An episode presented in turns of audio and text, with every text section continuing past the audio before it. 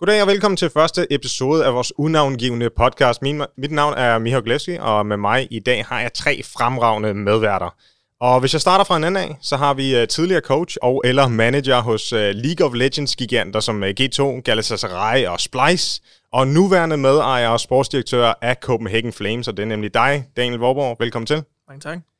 Og uh, ved siden af i dag, der finder vi uh, tidligere ingame leader hos uh, Heroic og Imperial, og spiller hos store hold som uh, gamle Copenhagen Wolves, uh, Dignitas, Esco Gaming og mange andre. Uh, det er nemlig Asger Siljan Larsen, som er nuværende in-game leader hos Copenhagen Flames. Goddag til dig, Asger. Goddag. Og uh, sidst, men ikke mindst, så har vi en e-sports ildsjæl med, uh, med som en mand, som har været med til at starte uh, e-sports-projektet back in the day, og har siden hoppet med begge arme og ben ind i e-sporten, da han så startede sin egen e-sportsklub her i 2016 og det er stifter og CEO af Copenhagen Flames, Steffen Thomsen, så goddag til dig også. Tak. Og øh, vi starter sådan set hos dig, Steffen. Øhm, jeg tænkte, vi skulle starte ud med at forklare folk lidt om, hvad den her Flames podcast kommer til at handle om, og hvad ideen er med en Flames podcast. Så kan du øh, tage den? Ja, øh, det handler jo om, at vi, vi rigtig gerne vil komme tættere på vores fans, øh, og gøre det sådan lidt mere transparent, hvad det er, vi render og laver. Øhm, der er mange af de ting, som foregår bag kulissen, der gør, at vores spillere kan levere gode resultater, og vi laver noget fedt content og alle de ting.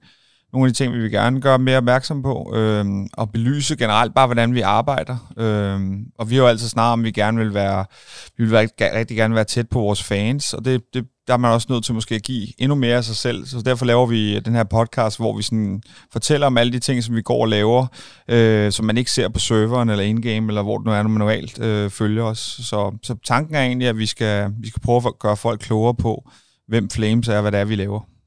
Ja, helt 100. Og øh, vi håber selvfølgelig alle, alle sammen, at I, øh, I nyder den her podcast, og I har gode kommentarer, feedback osv. Så, så husk at rate den med alle de stjerner, som øh, man nu kan give på den diverse platforme, som vi udgiver den på. Men øh, jeg tænker, at vi starter i et øh, i CS-holdets segmentet. Øh, og Daniel, kan du øh, fortælle lidt om, hvad, hvad vi har lavet her på det sidste øh, inden for CS, og hvordan at holdets form er? Ja, øh, formen den er god lige nu. Man kan sige, at øh, vi har det mest aktuelle er, er sådan lidt, hvis vi deler det op i perioder, så her for to uger siden, så øh, blev vi enige med øh, Sebastian Basso om, at han skulle tage en pause på grund af nogle personlige årsager, og så skulle vi ligesom finde stand-in. Øh, vi havde egentlig snakket om nogle lidt mere garvede typer, fordi vi følte, at vi havde brug for en, som kunne ind og, og, og ligesom kunne snakke med det samme, men så passede det så overens med, at øh, René, eller Thesis, han så blev free agent, og han passede egentlig rigtig godt ind i de roller, som vi ligesom manglede en spiller, der kunne spille. Så vi har kørt i ja, lidt over to uger nu, tror jeg, med, øh, med René. Og det er jo så gået super fint. Vi havde først øh, UML uge 3, der nåede vi at have en træningsdag med René, tror jeg, eller halvanden. Og så gik det ikke så godt. Vi tabte to BO1, så så var vi ude af den. Så øh, havde vi en uges træning, og så skulle vi spille det her UML-kval igen, som er kvalifikation til en 90.000 dollar turnering, som bare foregår online. Og øh, med, med seks træningsdage op til det, så gik det væsentligt bedre, og vi vandt det hele. Øh, top 2 kvalet, men vi vandt også finalen, så fik man også lige 40.000 kroner oveni. Det, det varmer selvfølgelig også.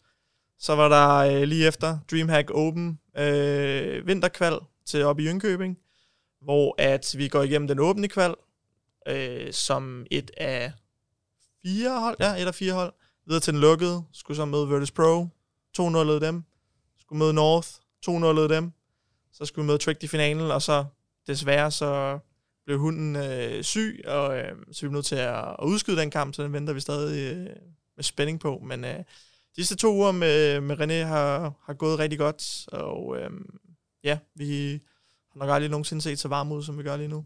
Ja, der var noget øh, blindtarmsbetændelse hos, øh, hos hunden, som jeg kunne forstå det. Ja, ja han, jeg tror faktisk, jeg læser også på Twitter, at han fik den fjernet samme aften, så det var nok meget godt, at, at han ikke blev at spille Counter-Strike. Har du ellers glædet dig til, til den kamp, øh, Asger? Jo, 100 procent. Altså, altså, det er altid sjovt at spille mod danske hold, men lige præcis at spille mod hunden, det synes jeg er ikke så sjovt, fordi at vi har spillet sammen i ja, altid sammen, måske i to og et halvt år eller sådan noget, så ja, endda mere, tror jeg, faktisk tre år eller sådan noget, så altså, vi har brugt utrolig meget tid sammen, så du ved, alt, alle de her mindgames, vi kører med hinanden, og alt sådan noget, det er bare utrolig sjovt, når man er, først er inde på serveren, og tænker over, når, hvad gør han nu, hvis, han, hvis jeg gør det her, og alt sådan Aha. noget der, så jeg glæder mig bare virkelig til kampen, og jeg tror, det bliver en rigtig god kamp.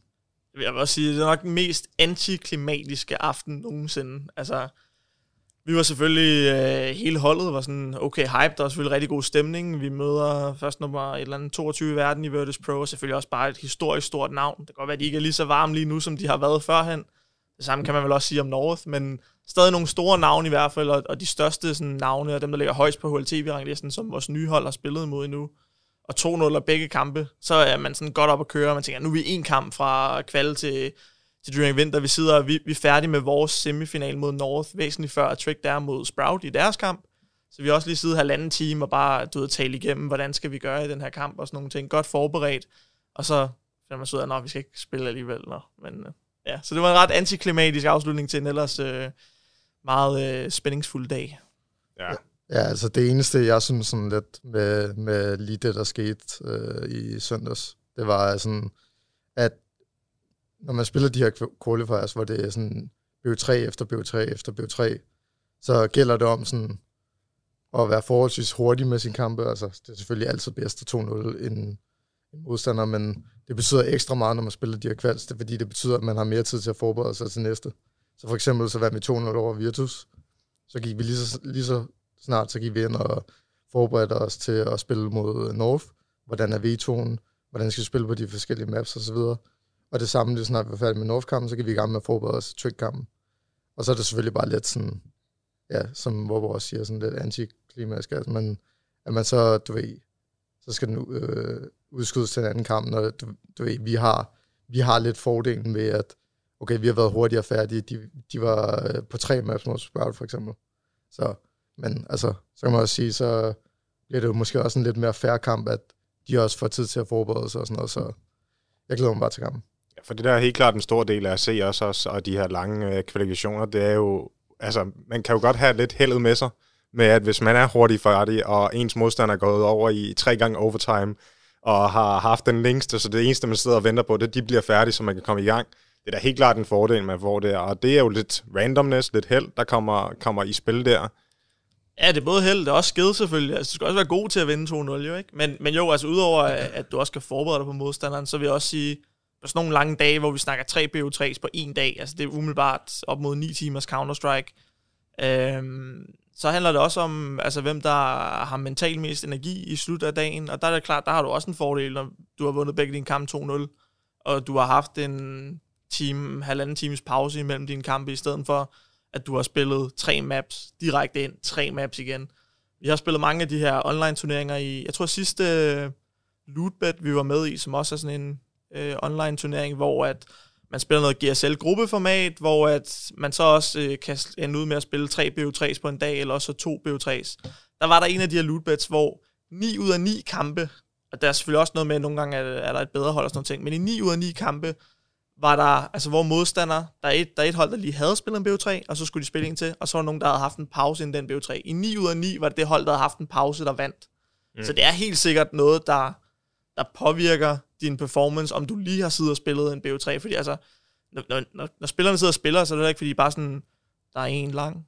Altså, de, de sidder og råber, og man er fuldt fokuseret. Hvis du holder en vinkel, kan du ikke lige sidde og døse af, eller et eller andet. Så altså, du bruger rigtig meget mental energi, så, så det er også en stor fordel, hvis man, hvis man spiller mindre på dagen, end hvad de andre har gjort. Og så vil jeg også sige, at øh, på mine nerver i hvert fald personligt, så vil jeg rigtig gerne have det afviklet. Altså, det er vel sagtens den største Counter-Strike-kamp, vi har spillet nogensinde, den vi skal spille øh, ja, i, to, i morgen bliver det så.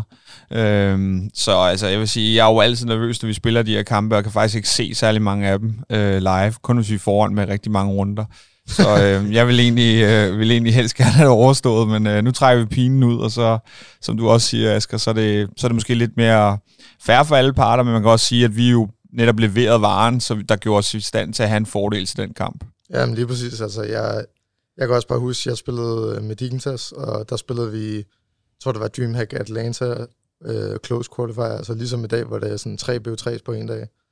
Øhm, og vi spillede øh, tre maps hele dagen. Altså vi, også, da vi kom i finalen, der vi spillet tre maps mod alle vores øh, modstandere. Og vi kunne tydeligt mærke det. Altså der var ikke nogen af os, der var klar til at spille den der finale kamp. Øhm, og øh, modstanderen var Hellraiser, tror jeg det var, og de havde spillet 2-0 mod alle deres modstandere. Og altså, da vi skulle spille mod dem, blev vi kørt over. Altså, det betyder virkelig bare så meget, at man ikke bare det der med, at man har et lille break, men også det der med, at man kan forberede sig til modstander. Men nu har jeg jo et par dage til at forberede jer, kan man sige. Uh, nu uh, blev den så udskudt til torsdag. Ja. Og uh, det betyder selvfølgelig også, at der er noget tid her nu til at forberede sig. Så det tænker jeg også, det er noget, I kigger på nu. Jo, oh, helt sikkert. øhm, det, er, det er helt sikkert. Altså, der skal forberedes godt, og der er jo det her med mind games, og okay, hvis han gør det, så gør vi det, og bla bla bla. Men uh, Ja, det skal man jo nok heller ikke sidde og sige for meget, ja, ja. Hvad, hvad en sådan gameplan er omkring. Oh, altså, der, altså man kan sige, der er jo mange, uden at afsløre, hvad, hvad vores tilgang er, så er der mange tilgange til at forberede sig til en modstander, hvis du ved, at modstanderen også har tid til at forberede sig til, til dig.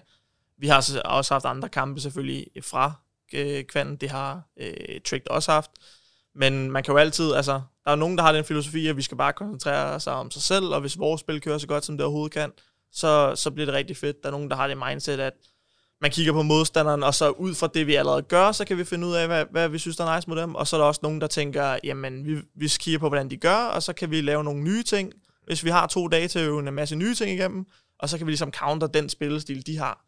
Øhm, og du kan selvfølgelig også prøve at lave nogle taktikker, lignende dem, du allerede havde, og så noget nyt. Og sådan. Men der er mange forskellige filosofier, der er fordele og ulemper ved det hele. Altså, ulempen, åbenlys fordel ved at køre det, du allerede kører, er det, du er nok komfortabel med. Åbenlyse ulempe er, at modstanderen har nok set, at du gør det. Mm.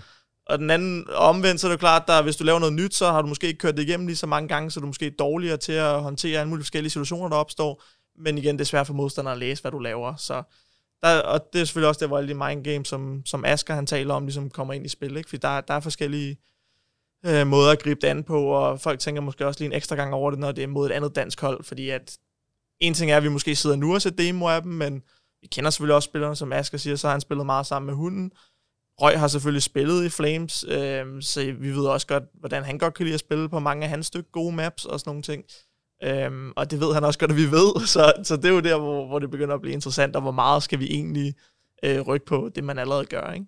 Jo, helt 100. Der er vel helt klart et overraskelsesmoment at have, hvis man vælger at tage det, men, men det, øh, det vil jeg lade ja, være op til jer, hvad for en tilgang I går, øh, og så må I have alt held og lykke på torsdag.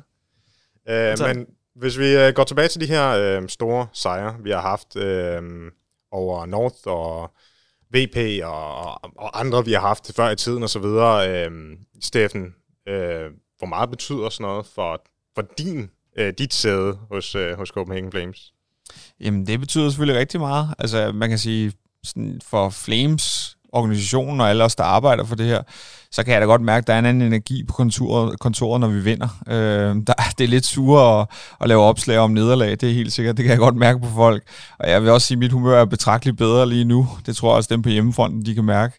Øh, så det betyder rigtig meget personligt og for, for generelt mandskabet herinde, men så forretningen og vores partner gør det også. Altså jeg laver også nogle rapporter til vores partnere, hvor jeg fortæller om, hvordan det går, og der er det jo lidt sjovere at skrive, at at vi har slået et par hold i top 20 i, i verden, end at øh, vi er blevet slået ud af et eller andet ja, øvehold øh, i en qualifier. Ikke? Øhm, så, og så er det jo også bare på, på, på sociale medier og alle de her ting, der får vi jo flere følgere, og der bliver skabt noget opmærksomhed. Altså bare lige i dag øh, blev, vi, blev vi tagget i et opslag fra Betway Esport, som har en, en masse følgere, ikke? Øh, fordi vi havde slået øh, Virtus Pro. Så, øh, så det betyder sindssygt meget, og det er jo også noget, som gør, at man så går ud og tiltrække nogle andre partnere, når man lige pludselig kan sige, at man er langt længere op på verdensranglisten, og, og alle de ekstra følgere afsted kommer selvfølgelig også mere interesse og mere interaktion med, med alle vores opslag. Så, så det betyder rigtig meget, men altså man kan sige, det er jo også, man skal heller ikke overdrive, hvor meget det betyder, fordi at der er jo rigtig meget af det, der handler om partnerskaber og den slags, der egentlig er funderet på, hvor gode vi er til at aktivere brandsene. Og der er en ting af øjnene, der ser, men det er også meget med, hvor gode er vi til at lave content, og hvor gode er vi til at komme med idéer med, hvordan vi kan aktivere de her brands. Så, øh, så selvom det betyder rigtig meget, så, så skal der også være noget tid, hvor vi kan eksekvere på det. Så øh, hvis nu er drengene, de holder sig i top 30-20 i en, i en længere periode, så vil jeg helt sikkert kunne eksekvere på det, men hvis det er en kortere periode, så vil det være sværere for mig. Øhm, men overall set er det jo bare mega fedt, altså fordi der er en helt anden energi på kontoret og i lokalerne her. Øhm, og jeg har også, altså jeg, jeg er altid motiveret for at arbejde med Flames, men når der sker sådan noget her, altså jeg kan love dig for, at der var ild i røven på mig om mandagen for at komme ind og, og bare knokle løs med alle mulige ting, fordi at, altså, det giver bare en masse, når vi lykkes sportsligt. Øhm, så øh, jo, det er, det er noget, der kan mærkes i hele klubben. Mm. Jeg tænker også, altså det er også, som Stefan også kommer lidt ind på, så er det consistency is key. Altså, vi kan ikke, vi kan ikke lukke et nyt stort sponsorat, fordi vi én gang slår et godt hold. Det er jo det der med, at der kommer selvfølgelig også øjne på os, fordi vi gør det, men hvis vi lige på øh, måler af antal interaktioner og øjne på os på sociale medier, hvis vi lige får et hak op i to dage på grund af, på grund af ikke godt resultat, men det, altså, så, det er jo bare en, en fluke, eller hvad man skal mm. sige, hvis du skal prøve at sælge det til en, til en sponsor. De kigger jo på stadig gennemsnittet, og selvom du bonger ud 1 ud af 30 dage i måneden, jamen, det er jo ikke noget, der sådan hiver snittet op øh, hele vejen rundt, så det er jo klart, at, at sådan, jeg tror også, at for en sportssucces får den største impact på at sælge større sponsorater, så skal man over længere tid bevise sig på et højere niveau. Øhm, det er også typisk, mange større sponsorater bliver også lukket nogenlunde samme tid hvert år, hvis man skal skrive øh, længere tid, men så skal man jo gerne skal man allerede have vist, at hvor gode vi er over lang tid. Det er også svært at sælge, og det kan Steffen nok også sige mere om, det, det er svært at sælge og sige, bare roligt næste år skal vi nok vinde rigtig mange kampe. Bare roligt, vi skal nok komme til en mulige turneringer. Jeg tror, det er væsentligt nemmere, når man har kvalet til flere turneringer, og nok også har gjort det mere end én gang. Så vi kvalder til én Dreamhack Open, hvis vi så ikke er til lignende turneringer de næste seks måneder, så er det også svært at sælge til en sponsor, at det er vores niveau, hvis du har gjort det én gang. Mm-hmm. Så er det også jeg er sikker på, at I ikke bare lige overperformet, eller var heldig, eller, eller et eller andet, ja. ikke, hvis det er noget, der kun er sket en enkelt gang.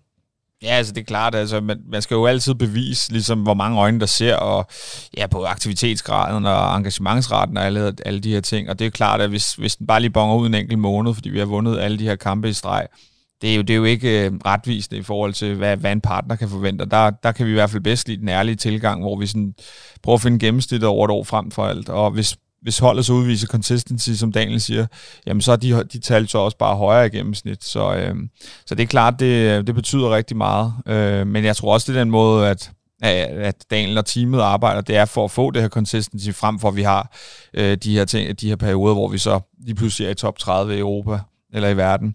Øh, og så falder vi lidt ned igen. Jeg tror, det er det, som, som er målet for os alle sammen. Det er, at vi consistent er deroppe, så man også får nogle fede invites. Og, mm. og det er jo også noget, som... Altså, det her sted kommer jo bare federe turneringer. Bare der, hvor vi er nu. Øhm, så, så det betyder jo også, at jeg så øh, til næste år kan sige, okay, prøv at se sidste år, hvad der skete der. Der var vi altså med her, her, her. Der var så mange, der så. Og vi har en forventning i hvert fald om, at det vil være noget lignende i år, ikke? Jo.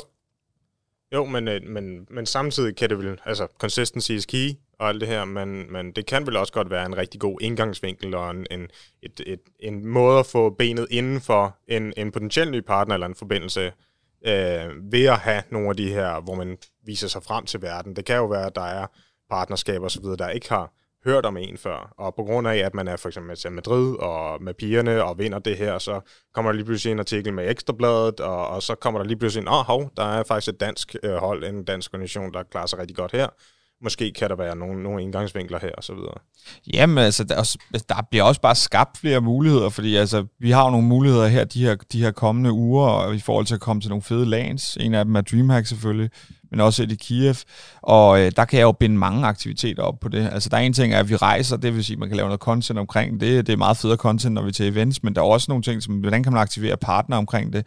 Jamen, det kunne være, at man skulle have nogle partner med på sådan en tur, eller man skulle have nogle fans med på sådan en tur, eller hvad det nu kan være. Så, så der er bare langt flere muligheder. Øh, det er jo, altså jeg ved, at for Somi Team, det kan da være svært nogle uger, og så sige, øh, men hvad skal vi egentlig lave den her uge, fordi ja, vi har tabt alle kvalsen eller et eller andet. Nu har vi imod væk en, en kæmpe kamp øh, torsdag, ikke? Som, øh, som alle ligesom kigger efter og sådan nogle ting. Ikke? Så, så, så alt bliver bare federe, men man skal bare have sig for øje, som Daniel også siger, at tingene tager tid, og der kan ikke eksekveres på, øh, eller det, det er i hvert fald meget svært at eksekvere mm. på 8-9 gode kampe. Ja.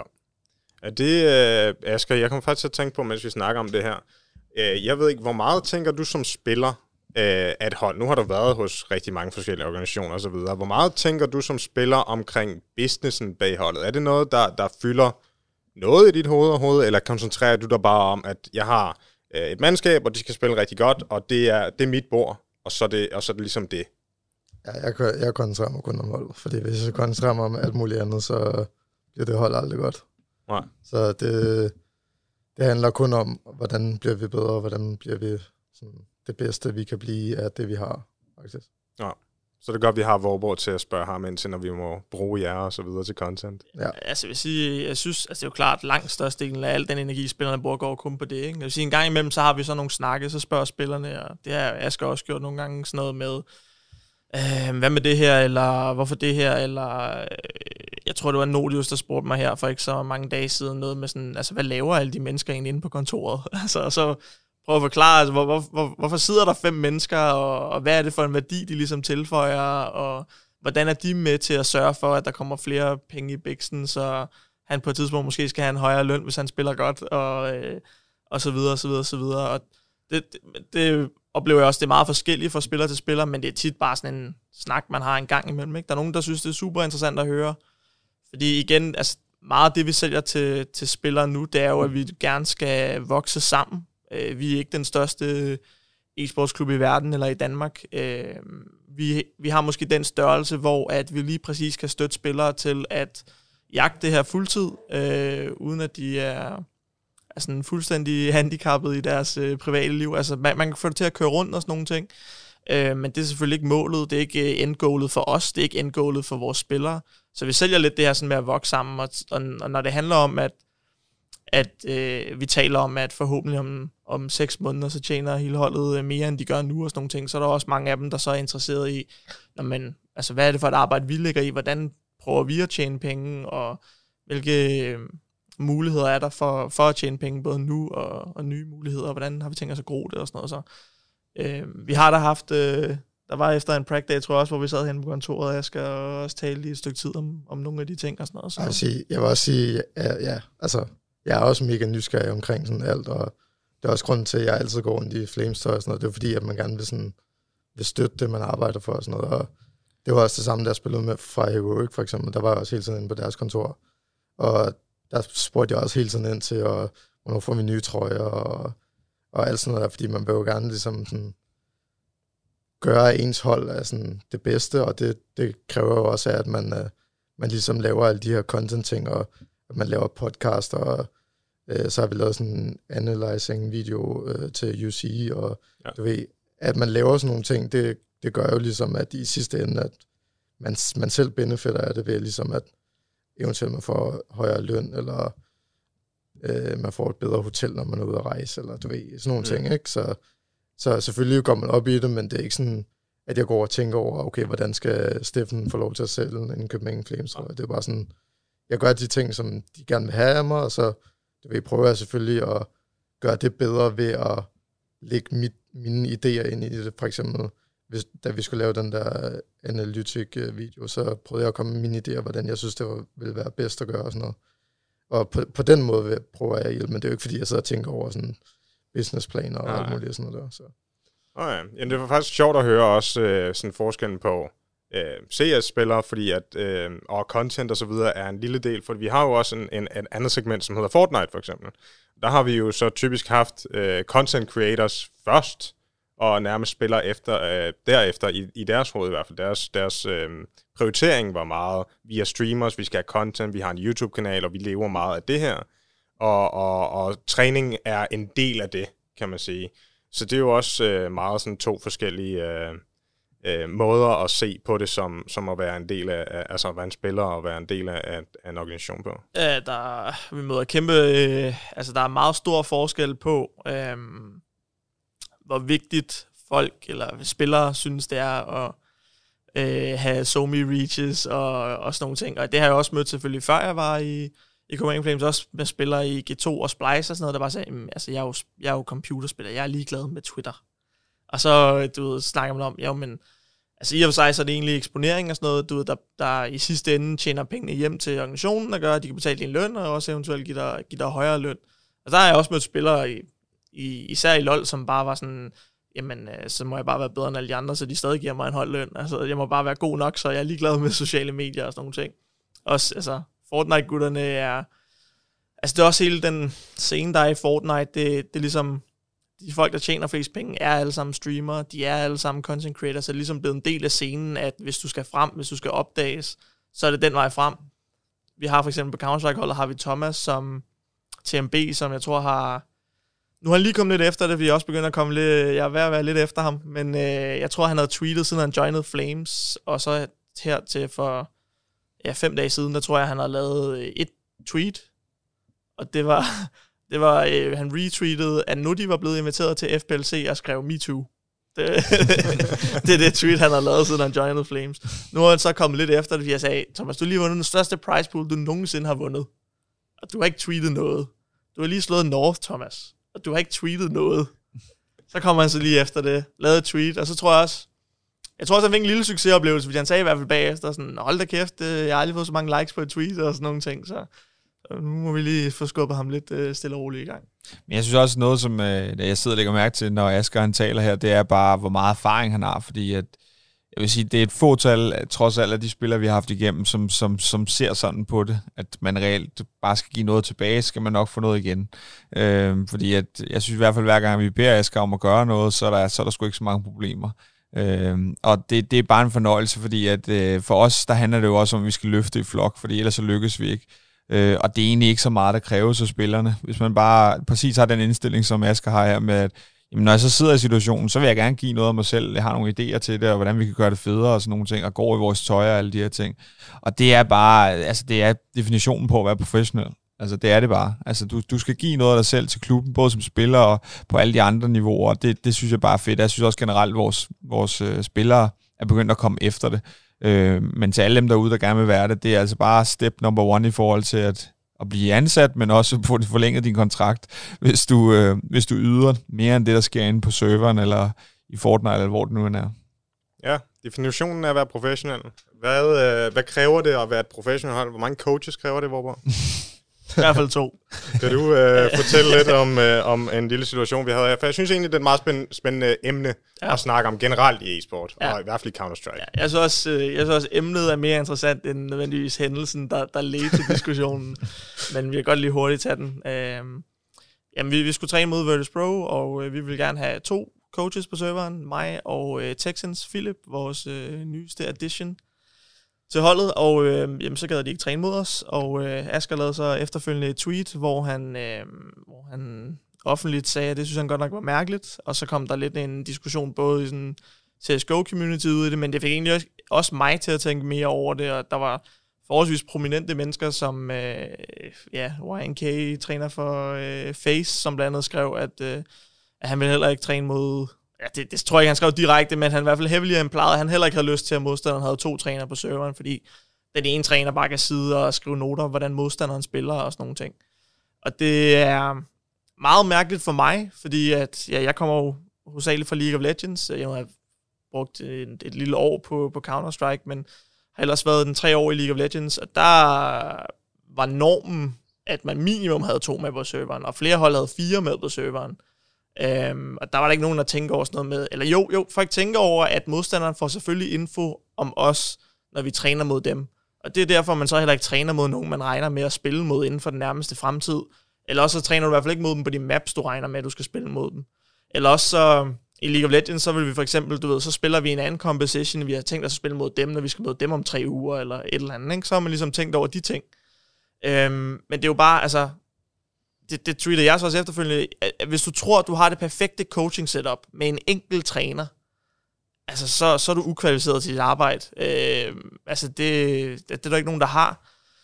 Og, altså for eksempel i Splice, der havde vi ja, væsentligt lavere budget, end hvad Face blandt andet har til, til, til deres Counter-Strike-hold, men vi havde stadig en cheftræner, vi havde en assistenttræner, vi havde mig som general manager, der også var, og ligesom sådan skulle holde styr på.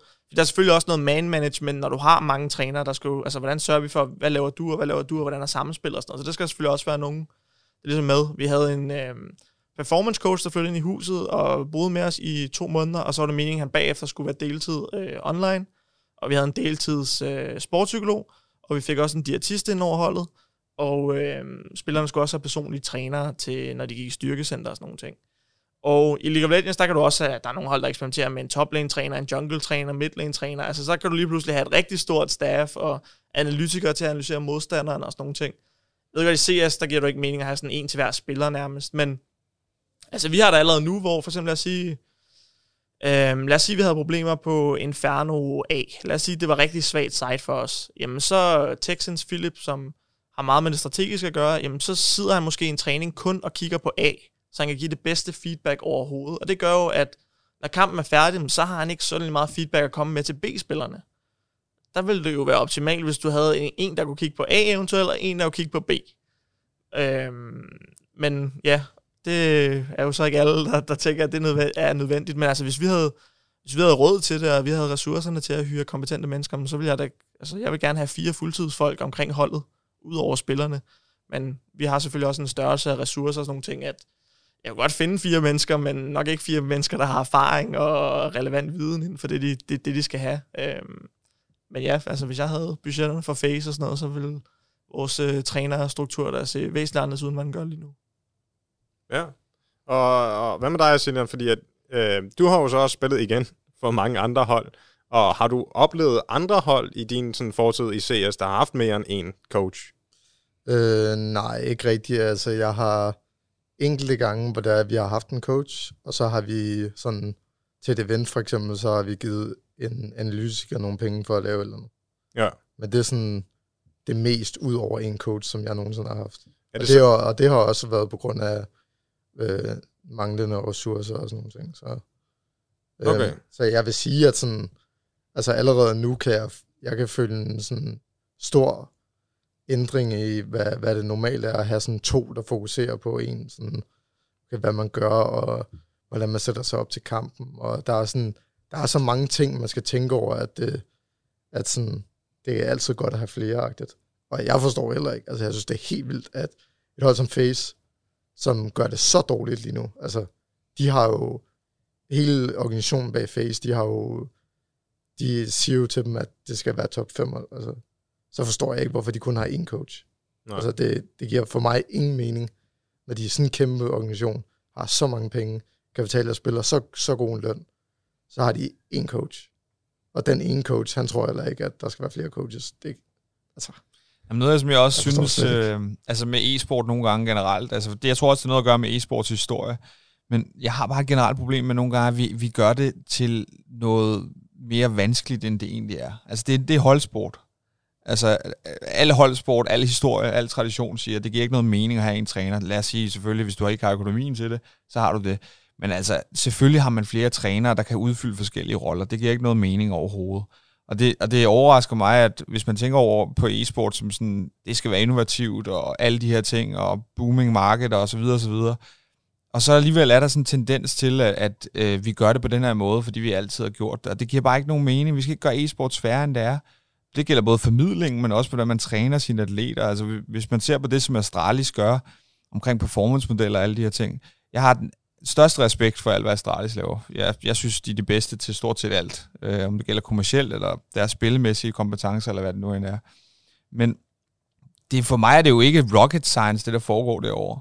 Altså det er jo, man skal jo overføre mange af de ting, vi ser i traditionel sport, som der er blevet forsket og researchet i over lang tid. Selvfølgelig skal det overføres til e-sport. Det er jo, det er jo de samme parametre, man præsterer på. Det kan godt være, at du sidder på en computer, og du er ude på en fodboldbane, men som Daniel altid prædiker herinde, så er det jo de samme mekanismer, der gør, at vi præsterer i en eller anden form for sport. Øh, så selvfølgelig kan man overføre en masse fra traditionel sport, og det, og det kommer vi i hvert fald til at blive ved med arbejde med og at tænke anderledes, hvis det overhovedet er at tænke anderledes, for det er det reelt ikke. Men, øh, men at det med at have en træner, øh, uanset hvem man er, og hvis man har ressourcerne til mere, så skal man da 100% gøre det. Jeg tror også, for mange hold, der handler det også bare om prioritering. Altså, jeg synes, der er rigtig mange hold, der prioriterer forkert. Øhm, både i forhold til sådan, øh, budgettet til træner, også, også ud over det, men af mine erfaringer for de organisationer, jeg har været i også, der er det sådan lidt, lad os sige, lad os sige, du har et budget på 100.000 kroner. Bare, eller lad os bare sige 100.000 dollars øh, til at køre hver måned, køre hele din e-sportorganisation. Så er der rigtig mange e-sportorganisationer, der så bruger 80.000 af de dollars til spillerlønninger. For vi skal have det bedste hold, vi kan få. Problemet for mig er bare, altså i min hjerne, så både forretningsmæssigt, hvis du kan sælge sponsorater og sådan nogle ting, så synes jeg, allerede der har du lavet en kæmpe fejl, fordi du bliver nødt til ligesom også at investere i setup'et. Men hvis vi bare siger 100.000 dollars til øh, holdet, så har du betalt content timer eller sådan noget, men du har 100.000 til holdet. Så synes jeg også, hvis jeg havde 100.000 dollars, så er der rigtig mange, der så ja, går ind og bruger 90.000 på spillerlønninger, og så har de 10 til, jamen, så finder vi en manager, en coach eller et eller andet. Det føler jeg også bare er, er, er, en, er en kæmpe fejl. Altså, der, der vil, der, altså jeg vil hellere bygge et hold til 60.000 dollars i stedet for 90.000 dollars, og så kunne investere 30.000 dollars i øh, folk omkring dem. Så ved jeg godt, at spillerne måske skal gå med til en lidt lavere løn. Det kan være nogle spillere, du ikke kan få fat i, som du ellers havde, havde kunnet få fat i. Men ja, jeg, jeg tror rigtig meget på, at hvis du skal have et hold, der performer consistent, så skal de have et rigtig godt setup omkring sig. Øh, så skal der være folk, der kan hjælpe dem mentalt. Der skal være folk, der dygtige og kan hjælpe dem in-game. Øh, og jeg har sagt det her før, det er ikke alle, der er enige, enige med det, men hvis jeg kunne have, hvis jeg kunne til mit hold hyre enten verdens bedste spiller eller verdens bedste træner, jeg kun kunne vælge en af de to, så ville jeg hellere have verdens bedste træner. Øhm, og, og generelt så synes jeg, ja, jeg synes træneren er, er kæmpe undervurderet, og de er tit også øh, meget underbetalt i forhold til alle spillere, der er på holdet. Typisk, øh, min erfaring, jeg har også selv været træner i League of Legends, så bliver træneren måske tilbudt en tredjedel af, hvad spillerne tjener, og jeg synes, at træneren har helt lige så stor andel, hvis han er god til hans arbejde, i hvor godt holdet klarer sig, som en enkelt spiller har. Så kan man så tale om, at der er noget videre salgspotentiale, der er større i spillerne eventuelt, der gør, at de måske har flere penge værd. Men i forhold til, i forhold til hvor godt holdet performer, synes jeg, at en god træner er, er helt lige så meget værd, som, som en spiller. Måske også mere, end hvad den enkelte spiller er værd. Øhm, så ja, og så synes jeg også, det, det er sjovt, det er jo noget, man slet ikke har adopteret i e-sport. Jeg ved heller ikke, man, man har heller ikke adopteret det alle steder i fodbold, men jeg har blandt andet læst en øh, bog af Alex Ferguson, meget legendarisk fodboldtræner for Manchester United, hvor at, øh, Manchester United engang skrev en ny kæmpe kontrakt med Wayne Rooney, der gjorde, at han nu blev den bedst betalte overhovedet i Manchester Uniteds historie, mere end Alex Ferguson. Så var han til møde med bestyrelsen, så spurgte jeg, hvordan han havde det med, at Wayne Rooney tjente mere end ham nu. Så sagde han, øh, det forstår jeg ikke rigtigt, fordi jeg er jo hans chef. Der er ikke mange andre virksomheder, hvor chefen tjener mindre end, spil, end hans ansatte. Så det, det kunne de egentlig godt forstå. Og så fik Alex Ferguson så også et øh, pay raise. Så og igen, der er selvfølgelig nogle ting med videresalg og sådan noget, som ikke plejer 100% til, hvis vi var ude i Mærsk eller en eller anden virksomhed. Men dermed, altså træneren på en eller anden måde er lidt en chef over for spillerne, alt efter hvor meget, øh, hvor meget ansvar han har fået endnu, men det, på mange hold, der er det træneren eller en general manager eller et eller andet, som bestemmer, hvem der er på holdet, hvem man burde prøve at signe. Det er selvfølgelig nogen øh, højere op i åren, der skal godkende øh, budgetterne og alle sådan nogle ting, men det er udenbart dem, der sådan bestemmer, det er dem, der er der i hverdagen, det er dem, der skal presse dem i hverdagen, dem, der skal fortælle dem, hvis de ikke gør det godt nok, dem, der skal sige pissefedt gået, når det går godt, men mange steder så tjener de en fjerdedel af dem, de er chef for, eller, eller hvad man vil sige. Ja, og det er, det er jo bare lidt sjovt, fordi som du siger, så League of Legends, så er det jo normalt, at man har rigtig mange øh, mennesker omkring holdet. Ja. Og, og er der nogen af jer, der har en idé om, hvorfor det ikke er sådan i CS? Fordi at det er jo ikke altså, set normalt. Nej, jeg, jeg, jeg har talt mange om det her emne, og jeg er ikke kommet frem til en endelig konklusion. Jeg tror, en af dem er, at i League of Legends blev man meget tidligt tvunget til at bo i hus sammen. Det er der også nogen, der har prøvet CS. Der er stadig nogen, der gør det i CS. De fleste, jeg taler med fra CS, synes, det er rigtig dårligt at bo i det samme hus med hinanden. Øh, men, i, men i LoL var du ligesom tvunget til det på en eller anden måde, både på grund af, nu er der nogen, der har hver deres lejlighed, og så er der kontor, du kommer ind til og sådan nogle ting, men det havde man ikke budget til dengang. Øhm, og jeg tror, det gjorde op for mange meget hurtigt, at når vi boede i hus sammen, så var der, så blev det der behov for ekstra mandskab til at sørge for alt udenom spillet, blev meget stort lige pludselig. Fordi hvis man nogensinde har spillet på et hold, øh, både også i håndbold eller fodbold to gange om ugen, eller et eller andet, allerede der ved man godt kan blive lidt træt af hinanden. Så forestil jer, når træningen er færdig, så sidder ham idioten, du lige har skændes med, stadig ved siden af dig. Og du skal også spise aftensmad ved siden af ham.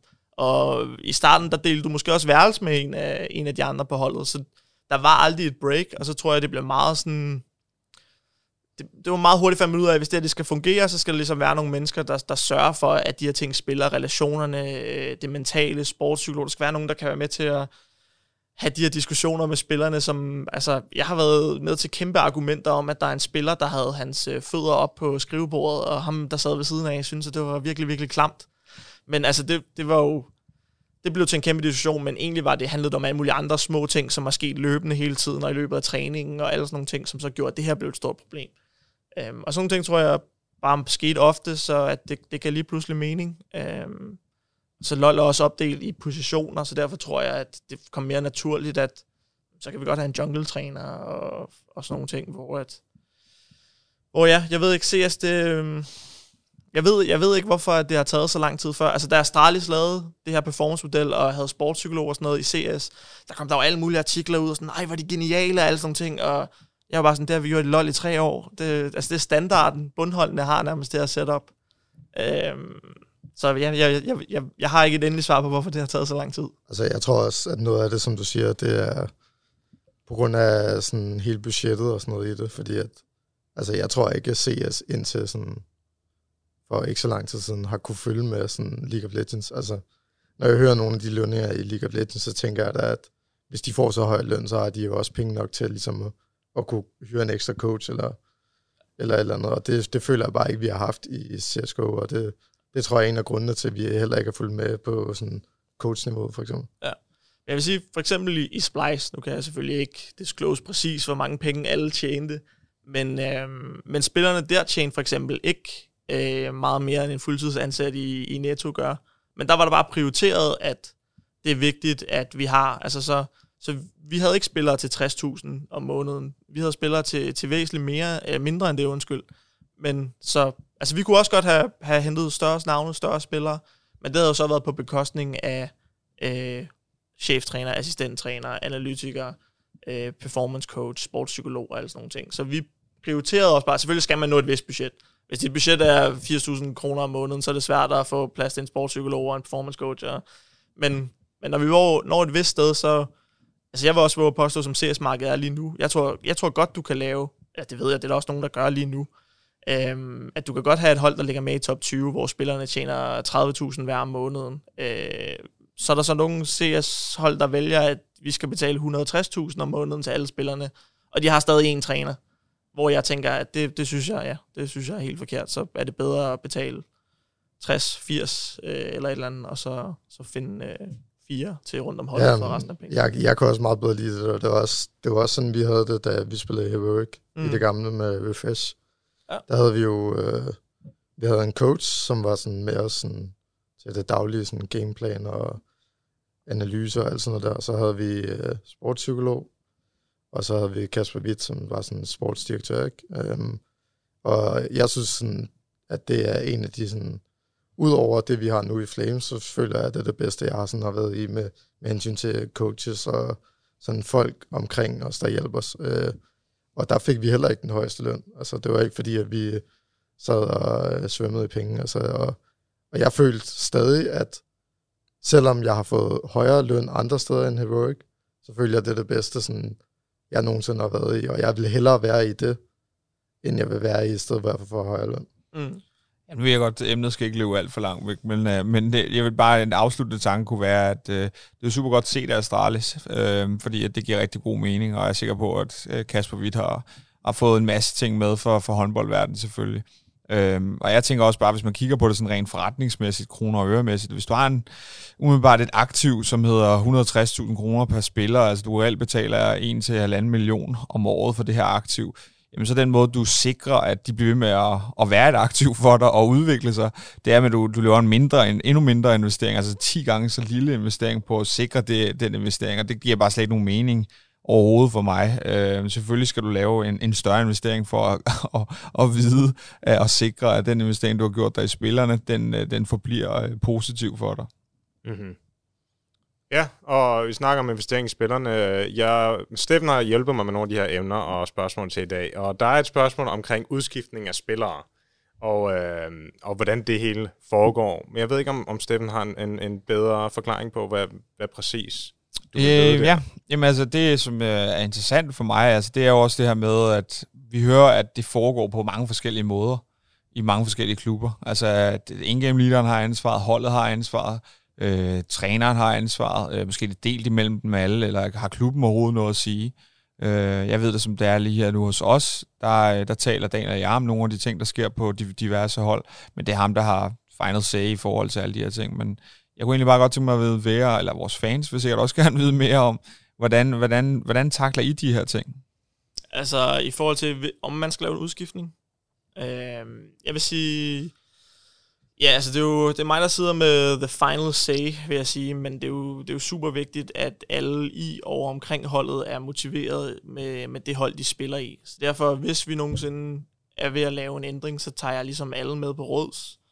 Øh, alle de spillere, som jeg føler mig overbevist om, at vi stadig skal have et øh, samarbejde med på lang sigt, har fået lov til ligesom at, at, at give deres mening, både fordi at det kan være, at de har nogle ting, de kan belyse, som jeg ikke ligesom er klar over. For eksempel er jeg, er jeg meget klar over, at jeg er ikke den bedste øh, dommer af, øh, hvor gode vores CS-spillers gamesense er. Fordi min gamesense er rigtig dårlig. Derfor kan det være svært for mig at sige, at den her beslutning var korrekt, eller den her var forkert, eller han skulle have gjort det her. Så det ligger vores spillere selvfølgelig bedre at mærke til, måske med deres holdkammerater. Nu Philip Texans, som også sidder med i hverdagen, øh, ligger selvfølgelig også bedre at mærke til det, end jeg gør. Øhm, så derfor så vil jeg selvfølgelig gerne have så mange input, kvalificeret input som overhovedet muligt. Jeg vil gerne høre, hvad der også er med til at motivere vores spillere.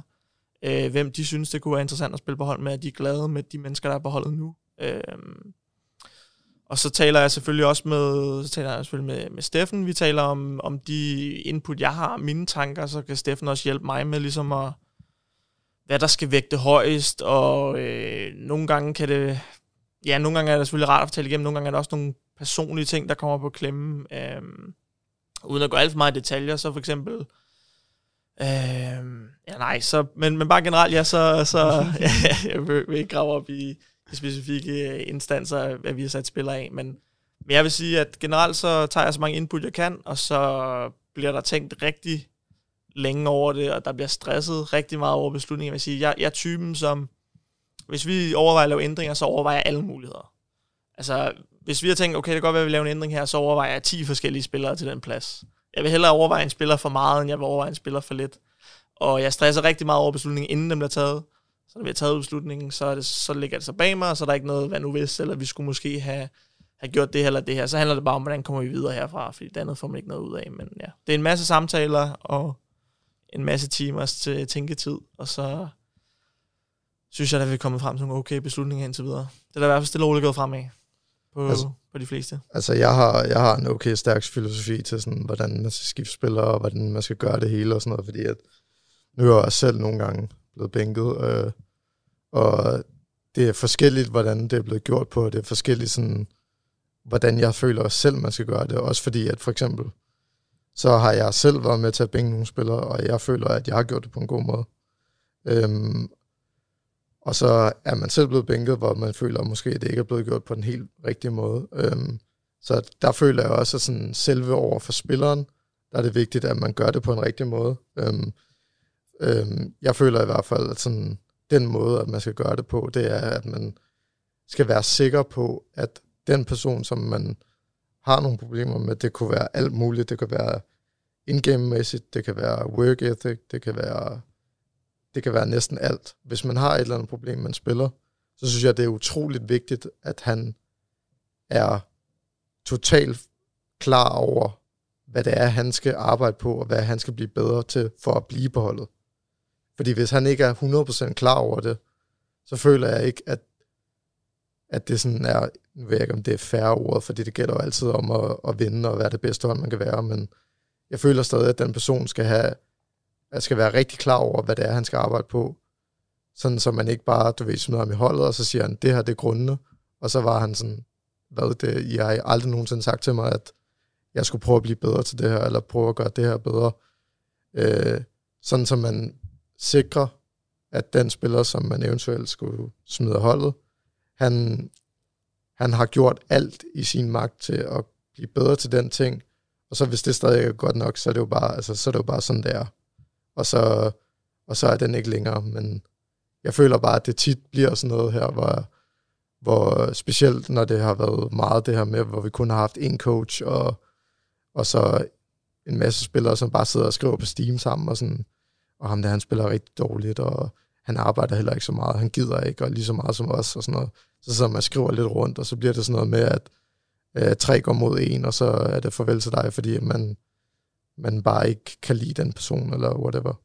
Øh, hvor jeg føler, det er seriøst er vigtigt, at man også, det gør, det gør også bare, at man skaber en kultur på et hold, hvor det er, at man på intet tidspunkt er bange for at blive, øh, blive smidt af holdet, og bare det, at man sådan har den der tanke bag, bag i hovedet, at man sådan, øh, okay, hvis jeg ikke spiller godt, så kan det godt være, at jeg er færdig på med det her hold. Mm. Men at man ligesom er sådan, man altid har selvtid i, at ligegyldigt hvad der sker, så er dem bag, dem bag holdet, de er klar til at arbejde med det, de er klar til at prøve at arbejde med dine fejl, og ja, så kan det jo godt være nogle gange, at hvis det har gået virkelig dårligt over en, over en periode, at man så får at vide, okay, nu, hvis du ikke ændrer den her måde, du er på, eller den her måde, du spiller på, så kan det godt være, at vi skal finde en udskiftning. Så sætter man ligesom 100% i gang i, okay, så er det nu, nu skal man virkelig tage sig sammen, eller så er det, så er det farvel. Så er det sidste chance. Og det føler jeg bare er virkelig vigtigt på et hold. Og det føler jeg ikke, der er nogen, der gør, gør brug af ordentligt. Altså jeg vil også sige, vi har jo selvfølgelig også sat spillere i vores, vores counter Jeg er også enig med, med Aske i, at det er sådan, den optimale måde er, at man selvfølgelig hele tiden fortæller hinanden, hvad man synes, man skal blive bedre til. Det synes jeg, vi har været udmærket til. Selvfølgelig nogle situationer kunne vi godt have været bedre øh, på vores flamesmandskab. Øhm, og så eventuelt så får man den her heads up, eller hvad man ligesom skal sige, og så eller ligesom, ligesom gå på.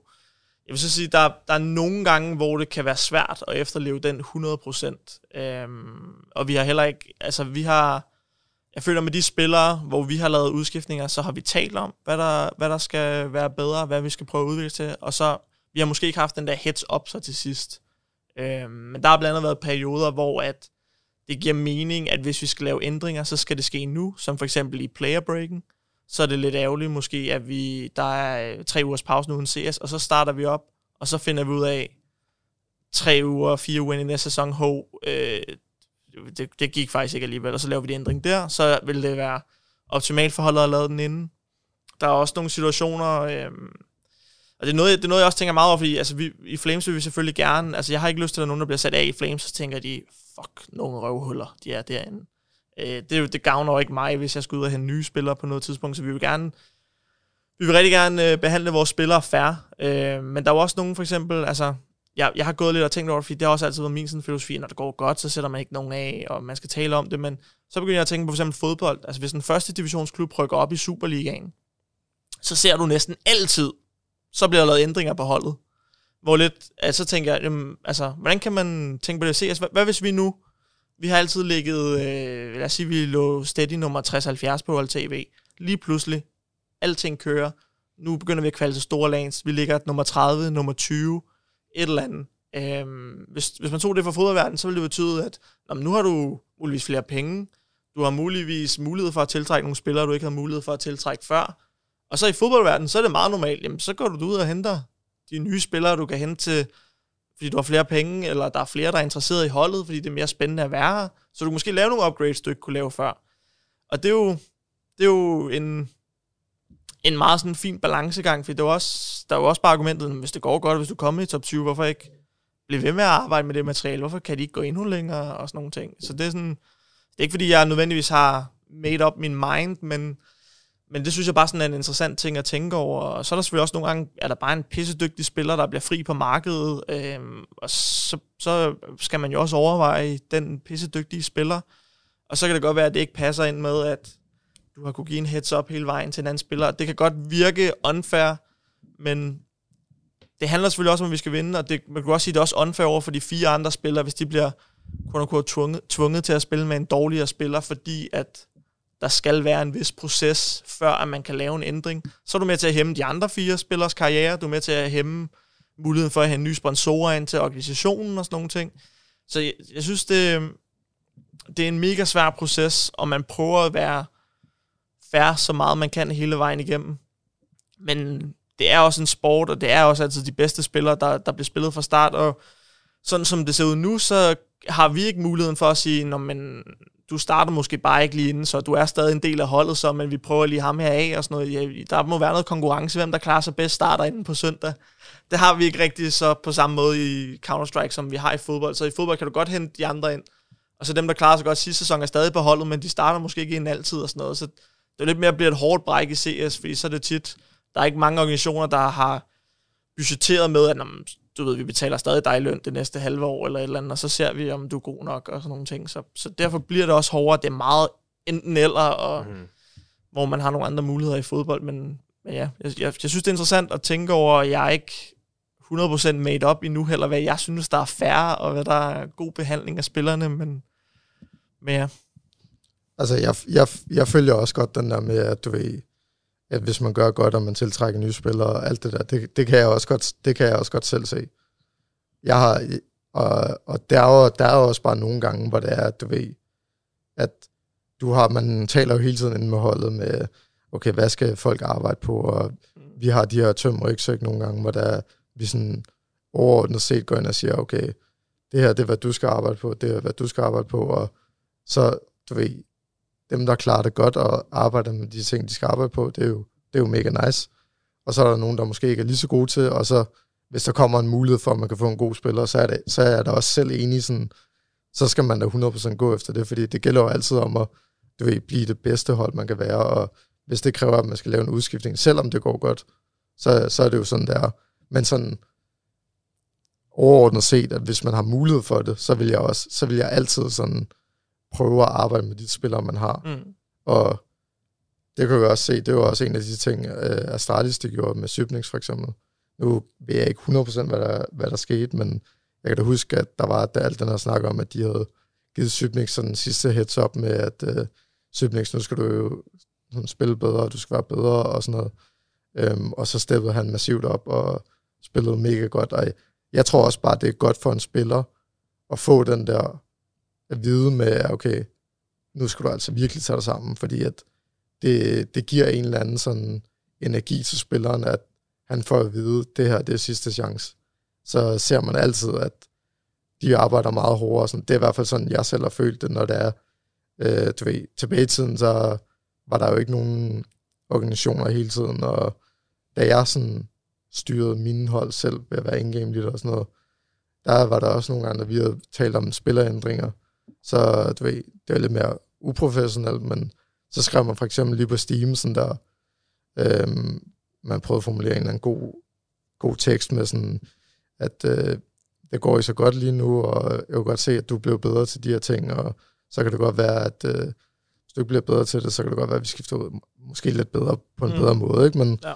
du ved, og der kunne jeg også bare se, sådan, hver gang jeg havde gjort det, der skete der bare en kæmpe ændring i, hvordan spilleren agerede på holdet, hvordan sådan, det hele foregik, og det, det føler jeg bare sådan, er vejen frem ligegyldigt hvad, fordi at jeg føler det er tit, at man sådan, som spiller måske ikke uh, tænker over så meget, sådan, hvor meget det egentlig betyder i momentet, medmindre man får det at vide. Jamen, det, altså, det er jeg også helt enig i, og det er også, altså, som udgangspunkt synes jeg også altid, man skal, man skal arbejde med, med det, man har med, og det er jo også, det, det, det skaber også bare en kultur på holdet, ikke? At, at det sådan, hvis, hvis vi ser noget, vi ikke synes, der er godt nok, så snakker vi om det, og så bliver der stillet krav. Og det, altså, det er jo også med sådan til at skubbe alle til at, til at performe så godt, som de overhovedet kan, og der er jo også altid, der, hver gang du tager nye spillere ind, så er der også chance for, at der er nogle nye problemer, eller, det, eller der er ikke en chance for, at det kommer der. Der kommer på et eller andet tidspunkt nogle nye problemer. Det kan godt være, at de er større eller mindre, eller, et eller andet, men der er jo altid nogle nye ting. Altså, vi har jo, altså med mindre, at du ikke tør at sige noget til hinanden, så vil jeg sige, altså på vores CS-hold, der, altså vi har jo ting, vi kunne diskutere hver eneste dag, og vi kunne bruge, altså det kunne vi bruge lang tid på, for vi er jo ikke enige om alt, og vi, øh, der er nogen, der synes, at nogen skal gøre noget anderledes, nogen synes, noget andet skal gøre anderledes, og sådan vil det altid være. Øh, især når vi bruger så mange timer sammen øh, hver uge. Så jeg er da også jeg er 100% enig i, at i langt de største delen af tilfældene, så, så handler det om at, at arbejde på det, og sørge for, at folk ved, hvad det er, de skal gøre bedre. Øh, og så vil jeg sige, i forhold til, hvis man får den der final heads up, så vil jeg sige, jeg har også set spillere krakelere, når de får sådan en besked, fordi jeg så tænker de, så giver de bare op-agtigt. Altså, når med hele mit hold, altså mister de selvtid og tænker, at hele mit hold synes, jeg er virkelig dårlig, og vi havde nogle Overwatch-spillere blandt andet, der fik det at vide, og så, så begyndte de at, at falde fra hinanden i stedet for. Men det har også også noget at gøre med, med selvfølgelig spillerens karakter.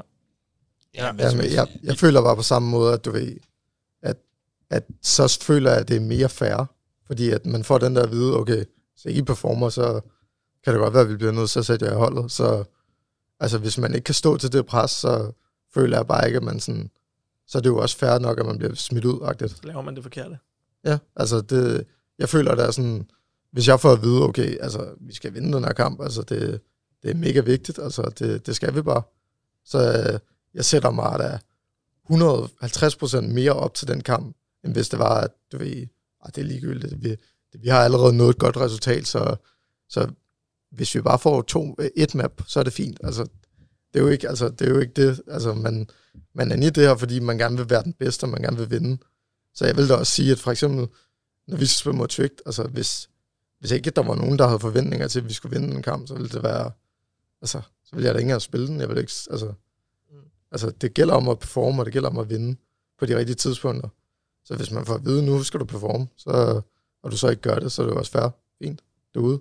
Altså, det har jeg det bedre med, end det er, jeg har det meget bedre med at sådan få at vide, du skal performe, og så blive smidt ud af det, Mm. end, end at det er sådan noget med, at man ikke rigtig snakker om det, og så er det sådan, okay, der var lige en bedre mulighed der, og så tager vi ham med i stedet for. Ja, øh, jeg er ked af, Mihav, hvis vi løber afsted med segmenterne her og tiden, men øh, jeg, det er, jeg synes, det er super fedt øh, at snakke på den her måde, så jeg håber, at lytterne synes det samme. Det er sådan tænkt i forhold til det, du sagde, Daniel, omkring, at hvis første divisionshold rykker op i Superligaen, så bliver der jo købt ind, og det går jo egentlig meget godt. Øhm, det er også bare selvfølgelig, og det ved jeg godt, du ved, men det er også selvfølgelig CS, der er det jo bare, vi har ikke rigtig nogen reserver, så det går, at vi gik ud og købt øh, X-spiller, som er Ronaldo-agtig, Øhm, men så har vi på et fodboldhold, der vil du stadig have ham, der havde gjort det godt i truppen. Mm. Og han vil stadig kunne bevise noget på træningsbanen. Og det, den træningsbane har vi bare ikke rigtig på samme måde. Vel? Øhm, så det gør lidt mere næst. Du skal være lidt mere sikker på, at ham, du får ind, han egentlig forbedrer det, når det så går godt i forvejen. Ikke? så, så spørgsmålet vil også være ret store, hvis, øh, hvis, hvis Daniel lavede en ændring, og det er overhovedet ikke på tale, vil jeg gerne lige sige, øhm, men hvis han lavede en ændring på nuværende tidspunkt, og så at det går skidt, og hvad hedder det, så vil jeg nok sidde og undre mig lidt over, hvad fanden lavede vi om på det for, nu når det gik så godt. Ja, men altså, det kan man se med Ens for eksempel, ikke? Det gik jo rigtig godt for Ens umiddelbart, altså. Og så, så, jeg tror, det ligger nummer tre i verden, eller sådan noget, og så mm. laver de den her ændring med Alexi B. Umiddelbart er det gået dårligere efterfølgende, de har lavet den her ændring. Og så er det jo alle bagefter sidder og tænker, men altså, hvorfor fanden gør I det? Altså, det gik ja. jo da meget godt, ikke? Men de har jo set en eller anden mulighed for, at det var lige præcis den spiller, de gerne ville have ind, og de troede, at det var ham, der kunne tage dem til at blive nummer et i verden i stedet for. Mm. Øhm, så, og det er jo, og de, de havde jo nu nogle ressourcer, som de ikke havde haft tidligere, fordi at, ja, de havde ikke før ligget nummer tre i verden. Så. Men ja, men det er jo, som, som Steffen siger, så du kan ikke stadig prøve at bevise noget fra, fra bænken af, så derfor bliver det meget mere sådan, ja, enten eller, ikke? Og det, og det gør selvfølgelig, at man skal, at, at, at spillet er anderledes end fodbold. Man kan ikke øh, køre det en til en, men jeg synes bare, det var, det var en... Jeg synes selv, at det var en interessant sammenligning, fordi at normalt lige nu, når jeg ser diskussioner omkring roster changes i CS, så er det hovedsageligt bare, at det er noget, du laver, når det går dårligt. Og så begynder mm. jeg at tænke over sportens verden, og der ser vi det faktisk rigtig tit, når det går godt, at så har vi flere ressourcer og kan tiltrække nogle flere spillere. Det er også det, du siger, at, at udskifter og så videre på fodbold er, er typisk et, øh, et resultat af mere budget. Øhm, kan det være i hvert fald. Er det også fordi, at som, som du siger, hvis der kommer en ny spiller i, i Counter-Strike, så er det rigtig meget arbejde at sætte en ny spiller ind, fordi du har jo ikke deciderede roller, som du for eksempel har i League of Legends.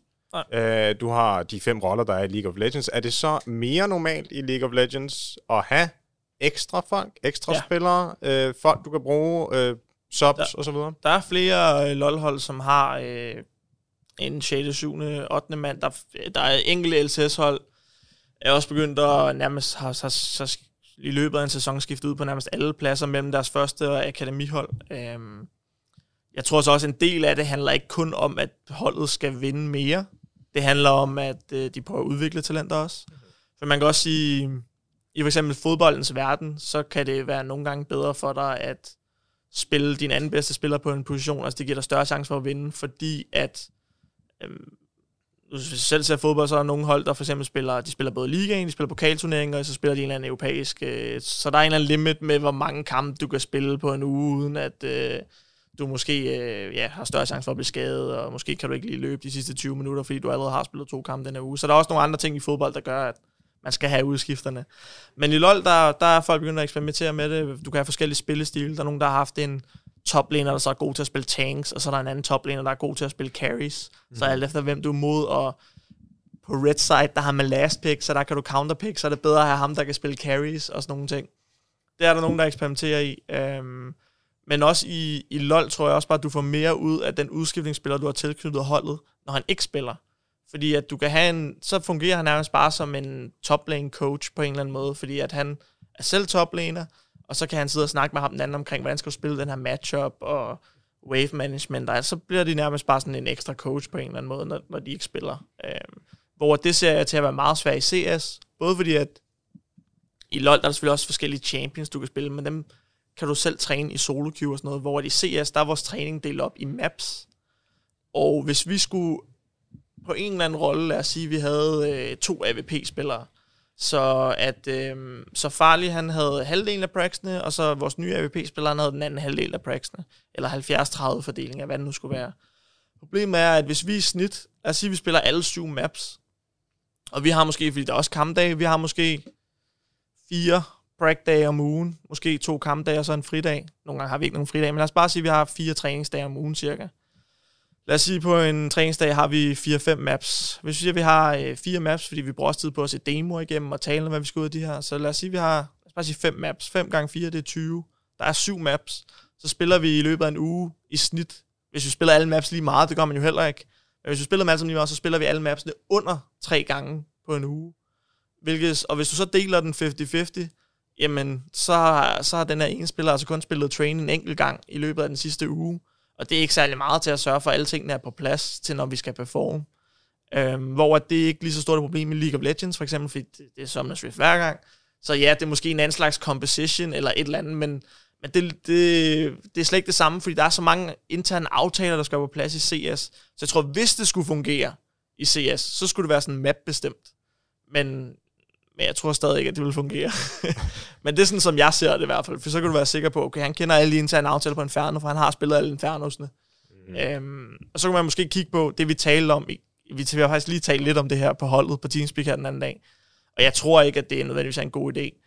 Men der er på nogle maps, hvor at øh, du som T for eksempel, der er nogle større, altså der er flere yderpunkter, eller du spiller typisk mere sammen, så der kunne man måske godt have spillere, der er bedre til at spille for sig selv, øh, som jeg vil give mere mening på nogle maps end andre maps og, og sådan nogle ting, men, men overall synes jeg bare, at CS er et spil, der handler så meget om relationerne imellem spillerne, og man lynhurtigt kan give og, og, og process information fra hinanden, og der skal være så mange sådan ting, der bare ligger på ryggraden, når det her sker, så gør vi det her, og når han siger det her, så sker der det her, og sådan noget. Så jeg synes, at det, det, det er super svært sådan at bytte ind, hvor for eksempel i spil som League of Legends, hvor man bruger udskifter, der er der mange mindre stressede momenter. Det er nærmest kun teamfights, du ved, der er stressede momenter, og det, altså, der spiller man mig sådan selv, og du har fuld information, hvor i CS, der kan du ikke se, hvad din holdkammerater ser, det kan du godt i League of Legends, altså alle har det samme øh, bird's eye view på, hvad der sker, så så det handler meget mere om, at du har tid til at sidde og snakke om tingene og sådan noget i League of Legends game, hvor de CS, der, der skal det bare gå tjept. Så, mm. så jeg, jeg, tror ikke, at det er,